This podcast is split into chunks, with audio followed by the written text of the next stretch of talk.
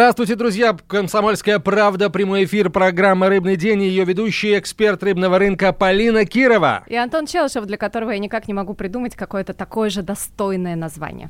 А Не надо, если Почему? ты Я меня ты стараюсь. просто, просто, слушай, ну год ты стараешься уже, и год не можешь придумать название э, какое-нибудь приятное. Слушатель сейчас Ну, ты у подумает, меня что по- поедатель никак- рыбы, никак- эксперт по поеданию ты никак... Короче, только обжорство тебе приходит в Обжорство, голову, да, когда ну ты просто- смотришь на меня. Хотя, кстати, хочу вам сказать, что Антон очень, э, э, как сказать, в форме, э, спортивный, Оу, поджарый. оу, оу. Э, да, я не могу сказать, что он Поджорый. наверное, поджорый. Нет, э, очень поджарый и, наверное, питается реально очень правильно.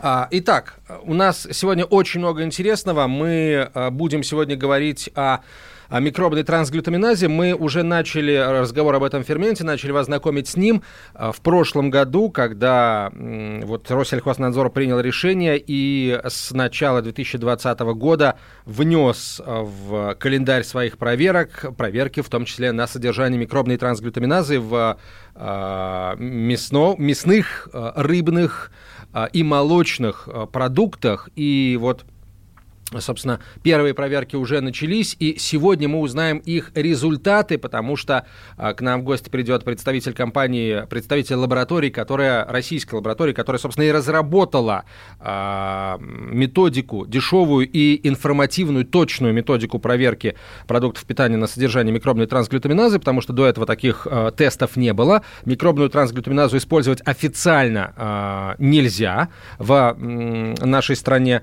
но, тем не менее, э, вот, э, собственно, производители этим грешили как раз потому, что никто никак не мог ее обнаружить, не было просто способов. А, между прочим, ну, сейчас вот этот способ появился, и, конечно, сейчас мы всех на чистую воду-то повыведем. Давай напомним вообще, что такое микробная К трансглютаминаза. нам сейчас через несколько Я-то минут, помню. к нам через несколько минут придет в студию а, Павел Петухов, наш хороший знакомый, врач-ветеринарно-санитарный эксперт, представитель лаборатории, которая, собственно, и разработала этот тест, и обо всем нам расскажет, в том числе результаты первых исследований а, представит, потому что исследовали уже а, вареные колбасы и сосиски, исследовали молочную продукцию и исследовали рыбные полуфабрикаты. И здесь вот как раз-то самые интересные результаты мы и получили.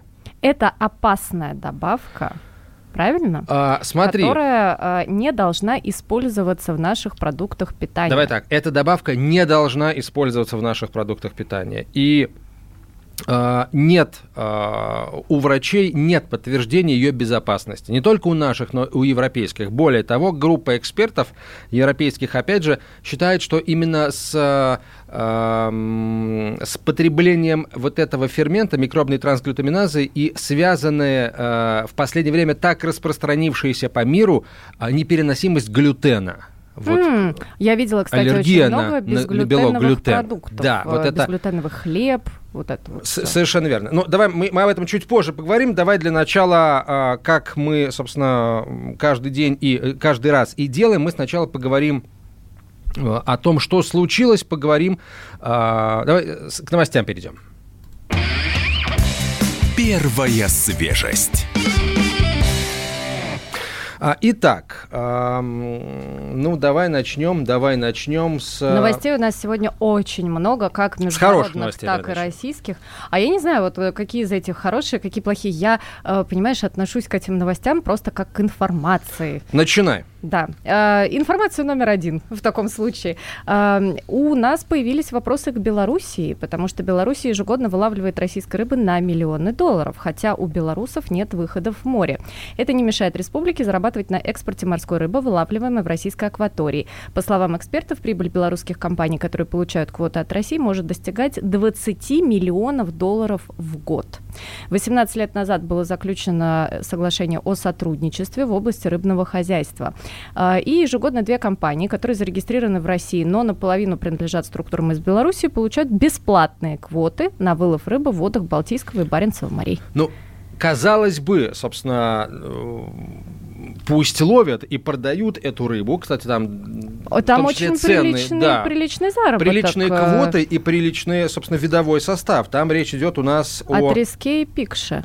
треска, пикша. Ну, мы знаем, что э, на Балтике можно и, например, семгу поймать, правильно? Можно? Ну, конкретно здесь говорится вот о треске и пикше. Себестоимость вылова трески, э, согласно директору мурманской компании Роману Кулику, э, полтора доллара. Цена 4 доллара. Э, что в этой новости примечательно? Примечательно то, что на 15 лет были получены эти квоты. Примерно 75 тысяч тонн рыбы было выловлено в акваториях по этим квотам.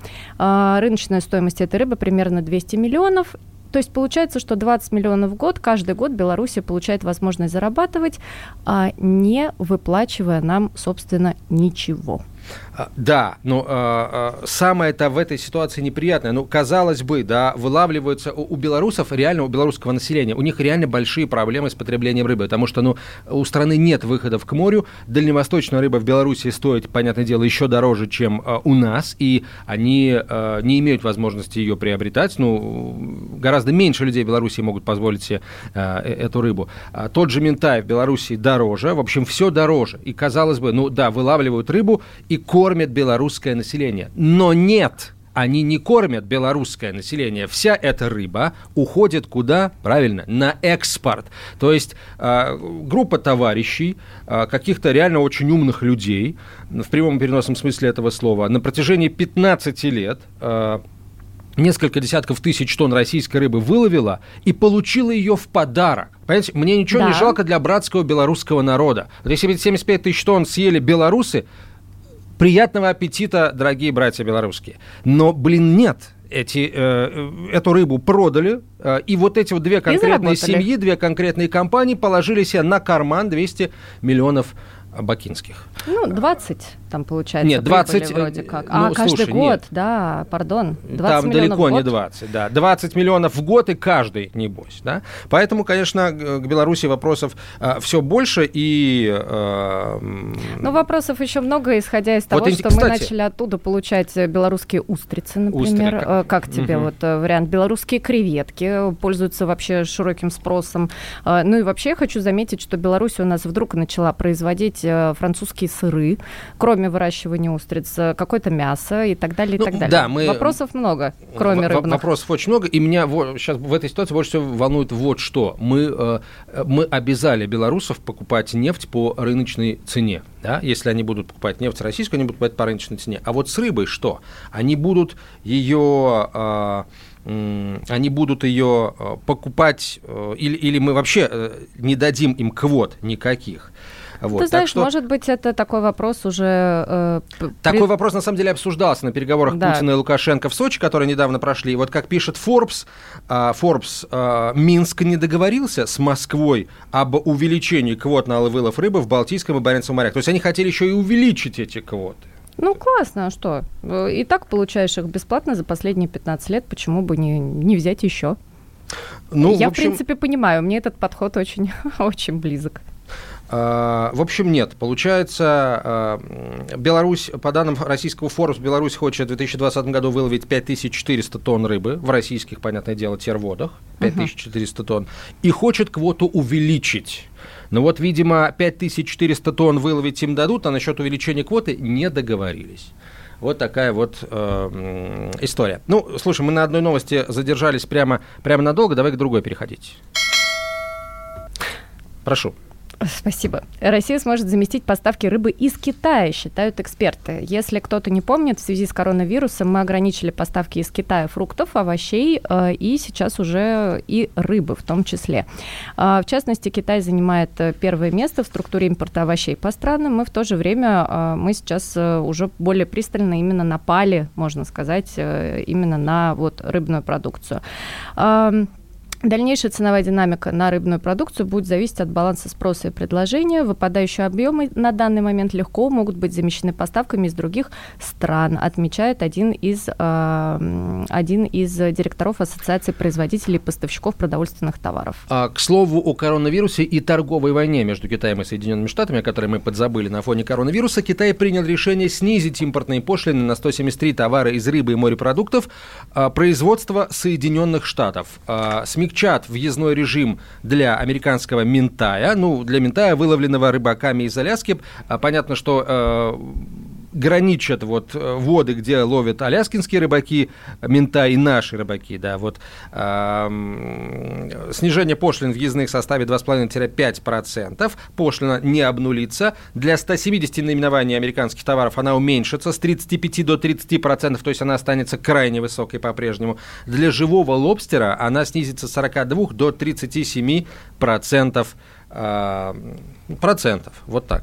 А, вот, собственно, это и есть суть торгового перемирия, о котором договорились, эм, договорились китайцы и американцы. Но при этом китайцы еще э, вообще из-за коронавируса внесли некоторые корректировки вообще в рыбную торговлю, не только у себя, но и вообще в странах Азии.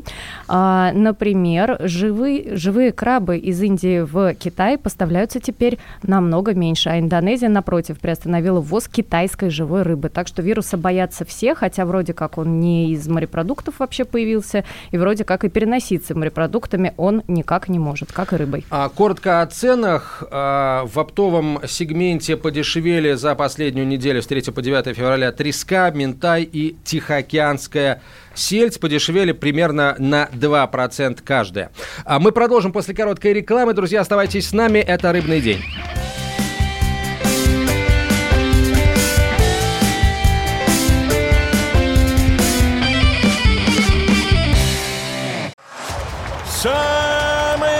Осведомленные эксперты, самые глубокие инсайды, самые точные прогнозы. Точные прогнозы.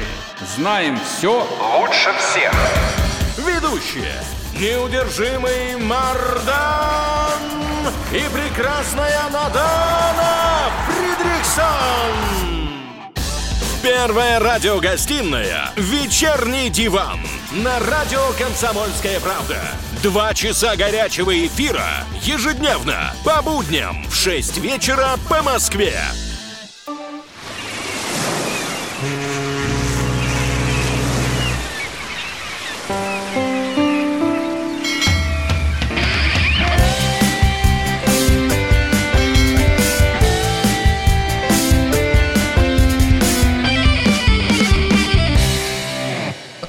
Продолжаем программу. Полина Кирова, эксперт рыбного рынка, и Антон Челышев. Э, и наш гость, э, заместитель генерального директора компании «Хема» по пищевой безопасности и криминалистике Павел Петухов. Паш, добрый день. Добрый Привет. день. Итак, вы это сделали. Наконец, давай, значит, э, краткую предысторию. Мы уже слушателям рассказали, что вы придумали информативный, дешевый, простой способ определения наличия микробной трансглютаминазы в продуктах питания, мясных, молочных и рыбных.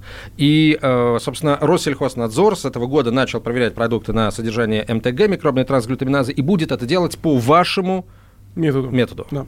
Придумала, да, наша компания, у нас достаточно большой, только не конкретно я, а вся большая команда, потому что это невозможно сделать одному. Да, это уже проверяется, это уже выписывается уже предписание, уже Россельхоз писал э, предписание определенным компаниям из Белоруссии, потому что... Mm, у да, них нашли? И у них нашли. Что-то у нас сегодня с Белоруссией не да, заладилось. Белорусы тоже используют, потому что они очень большой производитель. Э, но сегодня будет немножечко так и самая интересная информация, которая есть. Например, мы провели исследование и э, колбас, и э, полуфабрикатов рыбных, как бы рыбных палочек, рыбных котлеток. И что у нас получилось? Ну, по колбасе стало намного лучше, например, как год назад. Год назад у нас было где около 40% выявления, сейчас мы выявили всего лишь 5%. То есть все-таки мясной рынок услышал, понял и пытается уйти без этого. С рыбой же что мы получили? Мы получили 20% выявления, а в прошлом году это было, я говорил, более 60% выявления. Что остается? Снова же, основной продукт, в которых мы находим выявление, это у нас э, крабовые палочки или снежный краб. Это сурими производили такие вот вещества. Я не знаю, как назвать это правильно, это, с, этот бодягу. Ну, ну вкусную, да, да, вкусную, да, вкусную, замечательно. И белковую вроде как. И а можно, пожалуйста, вот прям для наших слушателей, кто случайно пропустил тот эфир, в котором мы говорили про э, вот трансглютаминазу, мы-то помним с Антоном, что такое вообще вот эта микробная трансглютаминаза. Нужно вот чуть-чуть... Хорошо, давайте. Чуть-чуть объяснить. А, микробная трансглютаминаза – это продукт, полученный специально генмодифицированными дрожжевыми грибками, бактериями, который выделяет так называемый фермент мясной клей, который может связать любые белковые группы. Его можно использовать абсолютно безгранично, то есть э, им колбасных изделиях, рыбных изделиях, молочных изделиях, хлебопекарных изделиях. То есть, по сути, где нужно сделать, чтобы с продукта получился больше выход, этот э, фермент можно использовать, добавлять. В чем проблема данного фермента? Почему такая острая проблема именно разговора идет о этом? Потому что нет доказательной базы, не проведено ни одного клинического испытания, что данный фермент безопасен. Есть же наоборот исследования, которые точно доказывают, что люди, которые болеют целиакией, э, вот это заболевание вызывает, э, как раз этот фермент вызывает более сильную индукцию вызова именно вот иммунного ответа на это заболевание, что это страшно. То есть люди, которые болеют целиакией, если вдруг у них хоть один молекула глютена попадет, и фермент... Это самая непереносимость глютена, да. целиакия. Вот, если, как бы, смотрите, сам-то, сам-то глютен-то не вреден, а, то есть под действием трансглютаминаза он модифицируется в такую форму белка, что вызывает эти проблемы. И вот если это в продукте, то есть не в пищеварении человека произойдет, а именно уже еще в продукте он съест, то есть там еще другие нормирования будет. Проблема в том, что может, можно было бы использовать данный фермент, если провели исследование безопасности его и сказали, сколько можно его добавлять. На данный момент даже не регламентируется количество данного фермента, сколько могут добавлять. То есть могут добавлять очень много, очень мало, и непонятно снова же в этом случае, что есть правда и что есть правильно. Я правильно помню, что э, когда проводили какие-то опыты на крысах или на мышках, на каких-то, у них что-то там с кишками случалось? Это, по-моему, вы нашли в интернете Нет? эту данную информацию. Надо же, вот я почему-то думала, что это от вас информация Нет, пришла. Нет, тот в эфир были, вы смотрели эту информацию. Никаких опытов вот именно не проводилось клинических испытаний. То есть смысл всего работы трансглютаминазы, да, если она попадет в организм человека, например, когда человек будет использовать сыпучую трансглютаминазу, добавлять в мясо или в молоко и надышаться ей, угу. то же самое произойдет, что с продуктом, который вы видели там с мяса, и маленьких кусочков, оно большой кусок мяса превращается, то же самое произойдет у него в легких. Легкие склеются, таким же микроальвеолы тоже склеются, и это будет совсем нехорошо. Как мы видели, та, тот процесс происходил при температуре 2,8 градусов за сутки. Естественно, при температуре 37 градусов, который находится в организме, этот процесс будет идти гораздо быстрее, потому что фермент будет в своих нормальных условиях и действовать намного быстрее. То есть это первая опасность использования данного фермента, сам фермент. Вторая же опасность использования фермента – это уже модифицированные белки, которые получаются. То есть мы берем, э, склеиваем новые форматы белков, и мы не знаем, как они на нас будут воздействовать. То есть это уже опосредовательное воздействие данного фермента. То есть мы склеили свинину там от, с каким гиалином, каким-нибудь глютеном, все это превратилось вместе в одну большую молекулу. И как на него будет уже реакция идти, мы еще не знаем. Орга- нашего организма, да. Да. Угу. Вы знаете, что аллергии раньше было меньше, сейчас становится аллергии почти у каждого второго ребенка. Есть, снова же, у нас ну, в детстве, например, в одного возраста аллергия это было редкое заболевание. Сейчас же дети, это почти у каждого второго, третьего мы встречаем какую-нибудь непереносимость пищевого варианта. Да и не только у детей, у меня тоже вон куча аллергий, мне кажется, вообще на половину это продуктов питания. О том идет и речь. О том идет и речь, потому что, снова же, использование непроверенных, например, ферментов добавок э, ведет к тому, что мы потом будем видеть это через поколение. Поэтому мы не против использования данного фермента, то есть мы только за. Давайте все-таки определяться, проводить испытания и доказывать, что это действительно безопасно. А, хорошо. А, во-первых, показывать, что это безопасно, а во-вторых, если производитель ее использует, он должен указывать ее на упаковке. Совершенно верно. И все-таки должен ее всыпать не бездумно, а определение норм. Например, Но... остатки антибиотиков ограничены. Хлорамфеникол 3 ppb пожалуйста, то есть вы можете там понимать, что иногда бывают кормовые антибиотики, без кур без антибиотиков невозможно содержать, поэтому есть нормирование остаточного содержания. Здесь то же самое должно быть. Но мы помним, что запрещено официально в России использовать этот фермент. На его данный, просто не должно на быть. На данный момент 29-й технический регламент, он этот фермент не внесен в список, и его использовать нельзя. Супер. А как его теперь выявить-то? Я так поняла, что вот вы поняли, как его дешево, эффективно и вообще нормально можно выявлять в разных продуктах питания, которые мы вообще каждый день употребляем. Там рыба, э, молоко и хлеб. Да, смотрите, действительно, мы сделали, компания Хема сделала метод иммуноферментного определения, это аккредитовала, аттестовала его. Что это такое? Иммуноферментный метод – это наши же антитела, которые есть у нас в организме, которые определяют белки.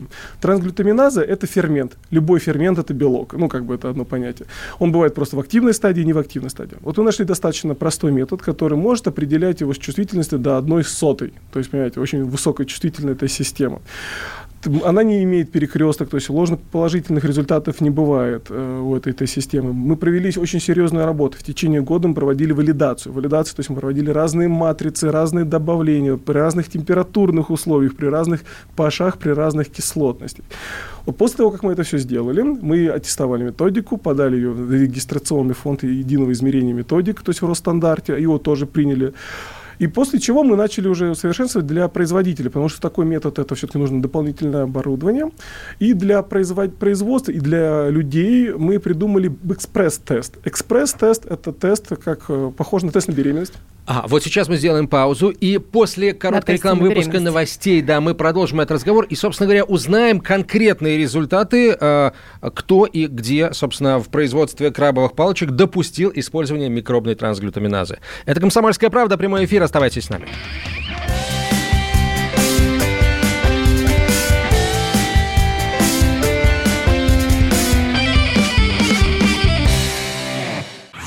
Всем привет, меня зовут Мария Баченина, и я автор подкаста «Здоровый разговор».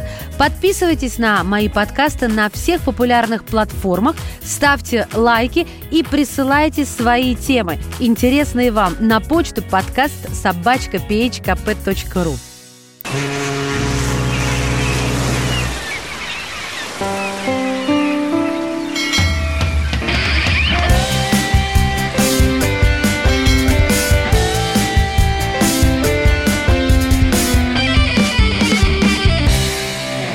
Продолжаем разговор. Э, Полина Кирова и Антон Челышев и наш гость, заместитель генерального директора компании «Хема» по пищевой безопасности и криминалистике Павел Петухов. Говорим о микробной трансглютаминазе и о том, это запрещенный фермент, запрещенный к использованию в Российской Федерации, э, запрещенный к ввозу в Российскую Федерацию. Запрещенный и опасный. И реализацию.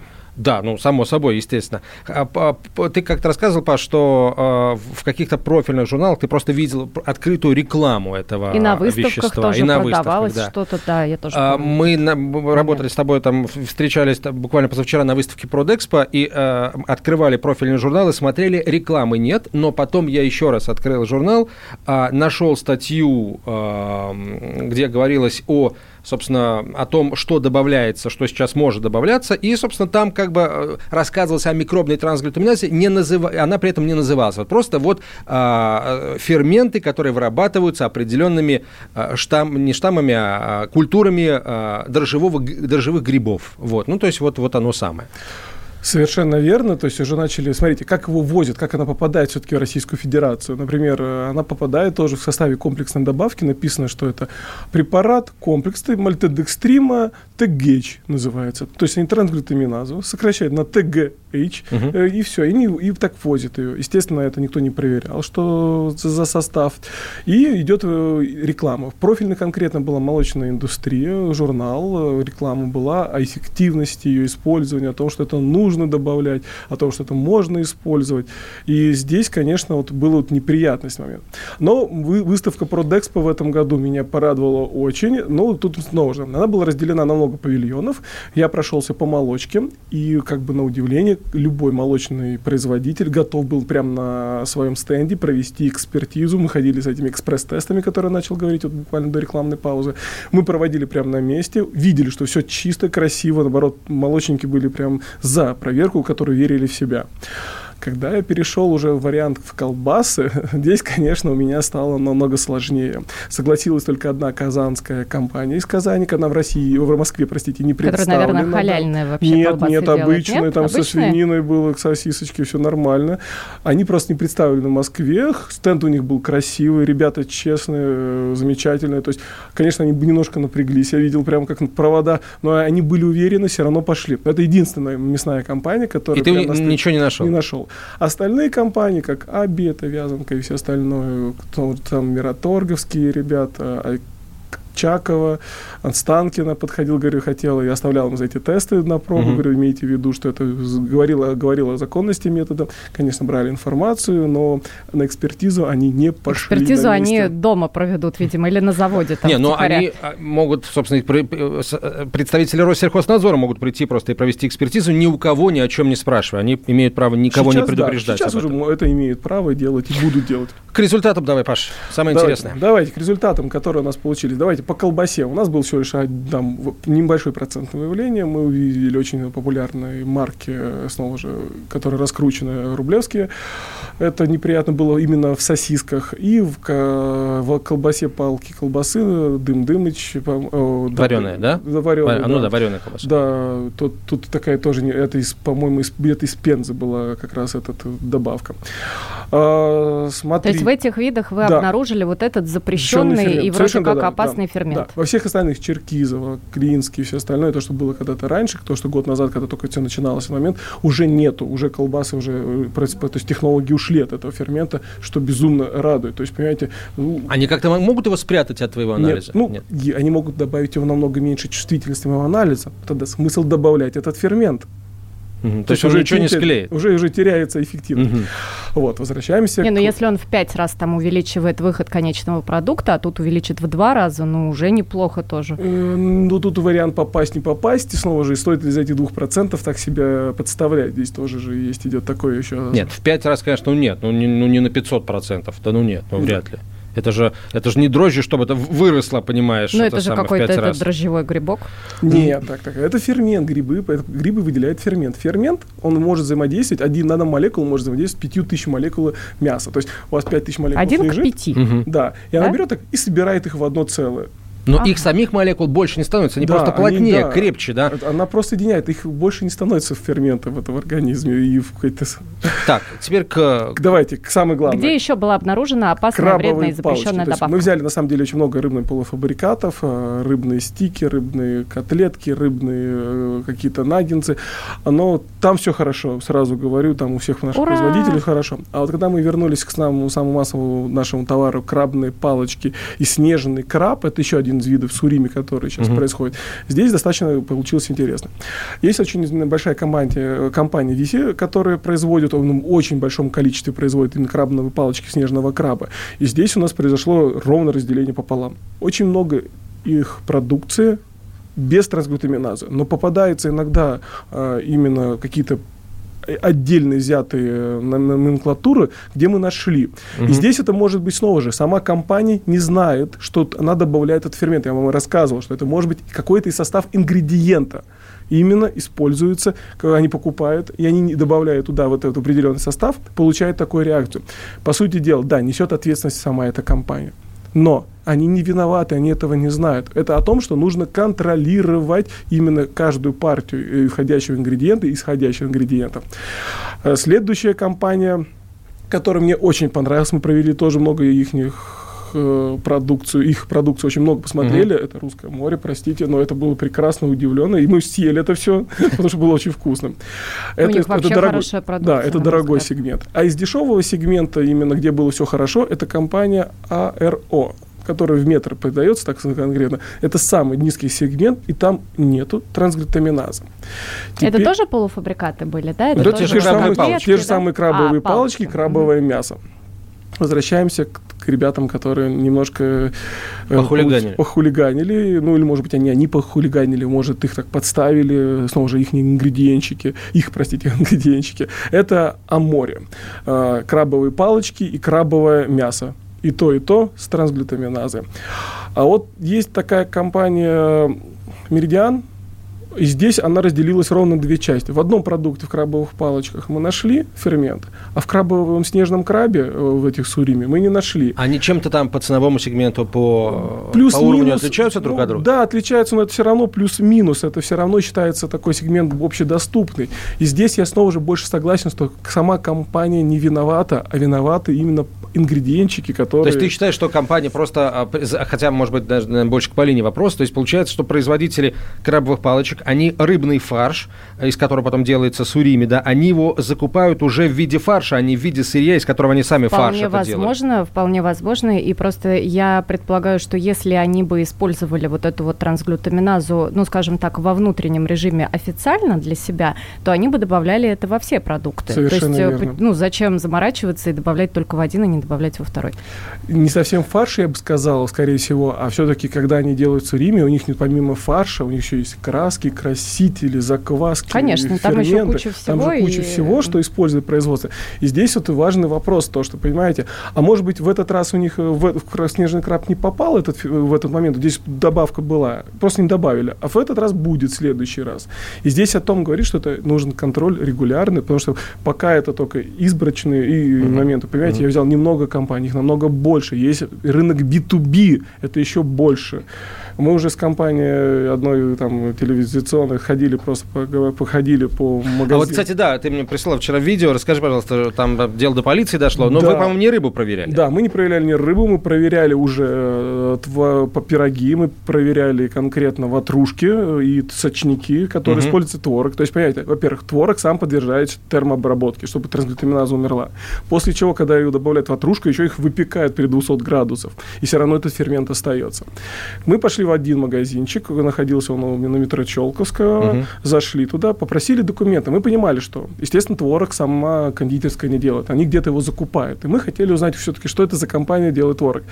Но здесь мы встретили такое, что неожиданно... Сопротивление. Не то, что сопротивление, агрессию, сопротивление. И самое главное, ни одного документа на вот эту выпечку нам не предоставили. Никогда произведено, ни из чего произведено, кем произведено. А вы нашли в твороге трансглютаминаз? Да, мы нашли трансглютаминаз. Во-первых, мы нашли это в лаборатории, пришли на место, нашли на месте в этом же купленном э, ватрушке угу. трансглютаминазу, показали им, попросили, мы объясняли, понимали, объясняли им, что это вы не виноваты, мы понимаем, покажите производитель творога, покажите документы, вот случилось в чем. Люди э, просто не хотели давать никакой документ на продукцию.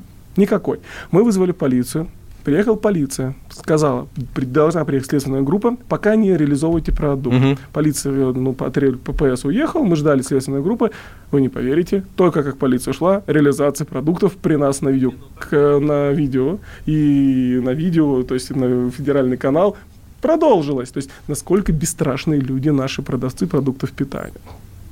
Я прям замерла в этот момент, я себе живо представила вот эту вот картину и э, как-то прям Вот не у нас меньше приятно. минут уже, Паш. Э, я правильно, э, не знаю, можно об этом говорить или нельзя, вы сейчас работаете еще над одним тестом, который определяет процент содержания растительного жира в молочной продукции. Не только в молочной, будет во всем определять. Ну да, самое основное это молочная продукция, и самое главное, он будет намного чувствительнее, чем существующий метод есть. На это надо потратить будет серьезное время. И это будет большой проблемой, то что у нас не только пальмовым маслом фальсифицируют творог, а также и соевым, рапсовым и другим. Поэтому... Это будет большой проблемой для производителей, которые занимаются этими фальсификациями. А, Павел Петухов, а, заместитель генерального директора компании «Хема» по пищевой безопасности и криминалистике, Полина Кирова, я Антон Челышев. До свидания.